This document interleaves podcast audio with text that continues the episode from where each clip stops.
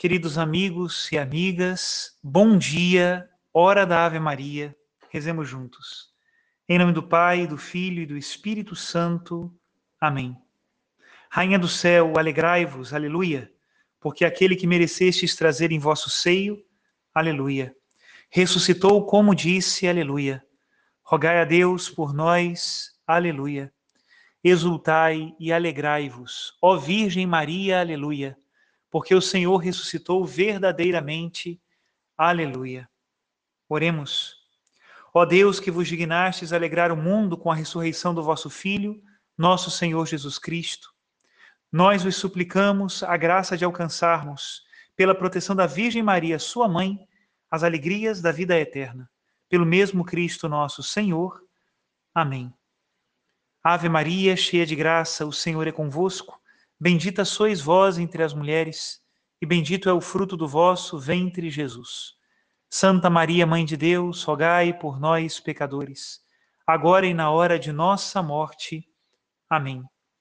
Em nome do Pai, do Filho e do Espírito Santo. Amém. Queridos irmãos e irmãs, hoje, terça-feira da sexta semana da Páscoa, a liturgia da nossa mãe a Igreja nos brinda com o capítulo 16 do Evangelho de São João, a partir do versículo 5. Estamos no tema da ascensão do Senhor, é a despedida de Jesus com os seus apóstolos. Naquele tempo, disse Jesus aos seus discípulos: Agora parto para aquele que me enviou, e nenhum de vós me pergunta: Para onde vais? Mas porque vos disse isto, a tristeza encheu os vossos corações. No entanto, eu vos digo a verdade: é bom para vós que eu parta. Se eu não for, não virá até vós o defensor. Mas se eu for, eu vou-lo mandarei. E quando vier, ele demonstrará ao mundo em que consistem o pecado, a justiça e o julgamento. O pecado, porque não acreditaram em mim. A justiça, porque vou para o Pai, de modo que não mais me vereis.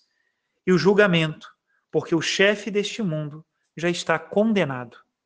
Palavra da salvação Glória a vós, Senhor. Nestes dias nós vamos ver sempre esses dois polos no discurso de Jesus Cristo: a alegria e a tristeza. A tristeza da separação, os discípulos se entristecem porque o Senhor não estará mais com eles. E ao mesmo tempo, a alegria, porque o Paráclito, o Espírito Santo, ele vem nos trazer a alegria. Outros dois polos são a ausência e a presença. A ausência de Jesus Cristo e ao mesmo tempo a presença do Espírito Santo traz a revelação completa da verdade. Aqui o evangelista utiliza três palavras: o pecado, a justiça e o juízo. Mas na verdade, o Espírito Santo vem esclarecer a missão de Jesus. O pecado porque aqueles que não acreditam em Jesus ou não acreditaram em Jesus cometeram um grande pecado por não ouvir aquele que foi enviado pelo Pai. Ter a consciência do pecado é o primeiro passo para a conversão. Por isso, o Espírito Santo nos faz questão de revelar sobre esse grande pecado da humanidade. É interessante quando converso com pessoas que estão recém-convertidas, como elas têm consciência deste pecado. Eu sempre recordo a elas uma das bem-aventuranças. Bem-aventurados os que choram, porque serão consolados.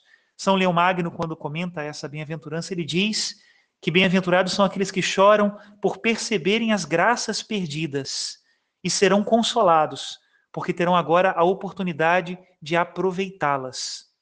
Esse é o pecado do mundo, o pecado de conviver com Cristo, mas não reconhecer a Cristo, ter a Cristo próximo e não aproveitar essa proximidade e essa amizade de Deus conosco.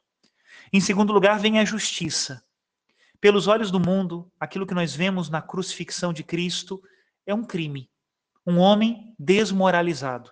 Na verdade, essa era a intenção dos seus algozes: mostrarem que ele não era o filho de Deus, mostrarem que ele não tinha nenhum poder.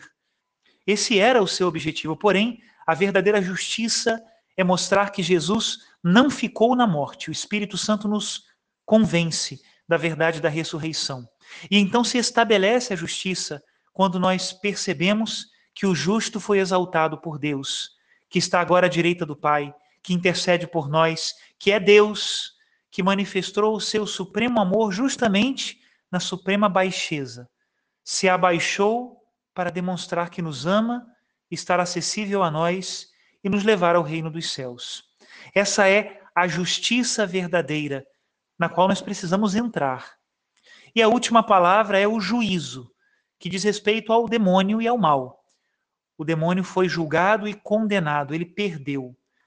Perdeu justamente porque ele apostou as fichas contra o Filho de Deus, que se fez homem, tomou a forma de escravo, como diz São Paulo na carta aos Filipenses, mas ali, naquela situação de vulnerabilidade, fazendo-se alvo do demônio, da morte e da maldade, o Filho de Deus saiu triunfante e abriu para todos nós um caminho de ressurreição. Um caminho que passa pela cruz, mas não para na cruz. É um caminho que chega até a luz da ressurreição de Cristo. Esta é a vitória sobre todo o mal. E nesta vitória, Jesus Cristo nos leva consigo num triunfo verdadeiro. Como nos diz São Paulo na carta aos Colossenses, capítulo 2, versículo 15 despojou os principados e as potestades e os deu publicamente em espetáculo, arrastando-os em seu cortejo triunfal. Este cortejo triunfal do qual fala São Paulo era o costume que havia dos generais vitoriosos numa guerra de passarem pelo meio da cidade com uma fila de derrotados e também com os despojos da guerra, mostrando que eles venceram. Pois São Paulo diz que foi exatamente assim que Jesus Cristo venceu. Venceu o demônio e todos os seus espíritos maus e os colocou em espetáculo para o mundo, porque ele é invencível e contra ele nenhum mal pode vencer. Naquele momento da ceia, não estava tão claro ainda a vitória de Cristo, não estava tão claro que ele seria exaltado por Deus e nem mesmo o pecado do mundo. Era um grupo pequeno de apóstolos que tinham acreditado na mensagem do Senhor, muito pequeno. Por isso era necessário que viesse o Paráclito e convencesse o mundo destas três verdades. Que nós também nos convençamos delas. Quantas pessoas que vivem na ignorância, sem prestar atenção às palavras de Cristo e sem perceber que nelas eles podem encontrar a vida. Quantos são aqueles que olham para Cristo como se fosse um coitado? De alguma maneira têm pena de Jesus, mas não percebem que ele é o Rei vitorioso e que na cruz ele nos mostrou também um caminho de vitória. Quantas são as pessoas que, iludidas pelo demônio, ainda procuram nas simpatias, nas magias, nas superstições, ganhos desta terra, não entendendo que, na verdade, esses são instrumentos de derrota, que são capazes apenas de nos derrubar, mas não de nos elevar com Cristo até a sua vitória. Que Deus nos abençoe e nos convença dessas três verdades, para que nós possamos reinar com Cristo nos céus. Unidos a Nossa Senhora neste mês de maio, peçamos a Deus a sua bênção, em nome do Pai, do Filho e do Espírito Santo. Amém.